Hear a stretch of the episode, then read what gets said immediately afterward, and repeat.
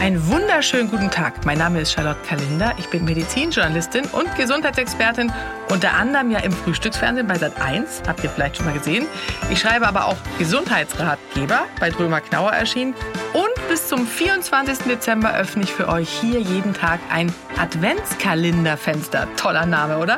Und ihr hört einen weihnachtlichen Gesundheitstipp. Viel Spaß beim Hören und eine frohe Weihnachtszeit. Weihnachtsgewürze sind tatsächlich total gesund. Aber welche und warum überhaupt? Ja? Fangen wir an mit den Rosinen. Die sind ja auch zahlreich vorhanden in den unterschiedlichsten Gerichten zu Weihnachten oder in der Vorweihnachtszeit. Täglich eine Rosine ist ganz gut, um den optimalen Blutdruck zu unterstützen. Ja? Zum Beispiel liegt das daran, dass Kalium den Blutdruck senkt. Und in Rosinen ist sehr viel Kalium enthalten. Das fördert die Ausscheidung von Natrium. Es entspannt die Blutgefäße, sodass sich der Blutdruck normalisieren kann. Ja, und da helfen eben die Rosinen mit ihrem hohen Kaliumgehalt. Allerdings muss ich dazu sagen, dass erhöhter Blutdruck eigentlich immer ärztlich behandelt werden muss. Von daher kann es nur unterstützend sein. Und es ist ja auch irgendwie schön zu wissen, ich esse ein paar Rosinen und unterstütze damit den Fluss meines Blutes. So, weiter geht's mit ähm, Sieben Mandeln pro Tag. Das habe ich ja auch äh, mal gelesen, dass Obama das macht und habe mich damit beschäftigt. Bekannt sind ja Mandeln vor allem als Backzutat, aber sie können tatsächlich viel mehr. Sie liefern nämlich, Achtung, ungesättigte Fettsäuren, klar, Mineralstoffe wie Magnesium, Calcium und Kupfer und große Mengen Vitamin E und verschiedene B-Vitamine. Ja? Das heißt, die, ähm, die Wertigkeit dieser Mineralstoffkombination ist sehr hoch und können deshalb vom Körper optimal aufgenommen und eingesetzt werden. Das hat Obama schon vor langer Zeit erkannt, ist jeden Tag sieben Mandeln und tatsächlich äh, entspricht der tägliche Verzehr von 60 Gramm Mandeln einer Handvoll wirkt wie eine Verjüngungskur und senkt das Risiko unter anderem also der bekannten Zivilisationserkrankungen wie Diabetes, Herz, Kreislauferkrankungen und Krebs. Von daher schadet auf gar keinen Fall. Zimt ist natürlich auch ein tolles Gewürz, was jetzt gerade verstärkt vorkommt.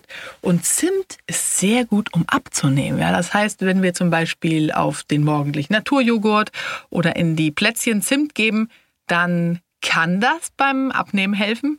Leider ist ja sehr viel Zucker auch noch dabei, deswegen äh, ja, hebt sich die Wirkung natürlich auf.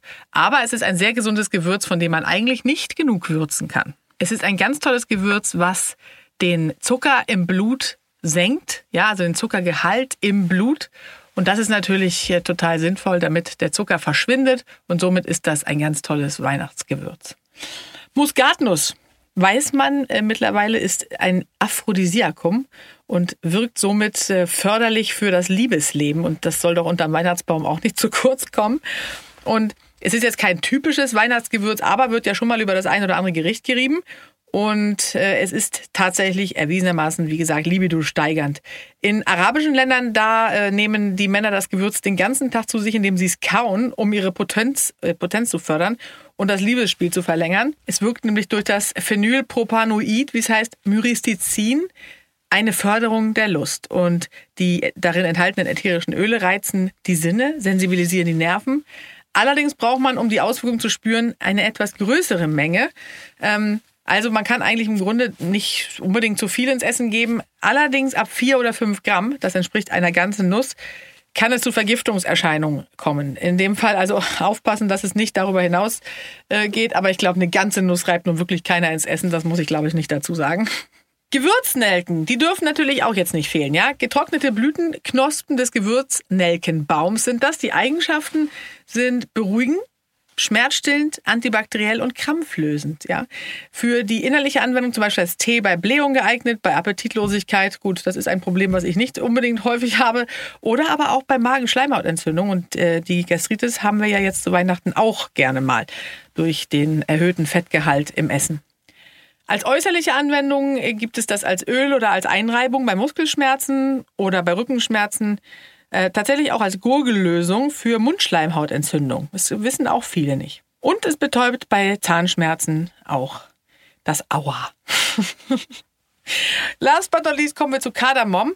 Das ist ja dieses typische Lebkuchenaroma, ja, mit dieser ingwerartigen Würze. Das regt die Magensäure an und macht schwere Speisen sehr verträglich.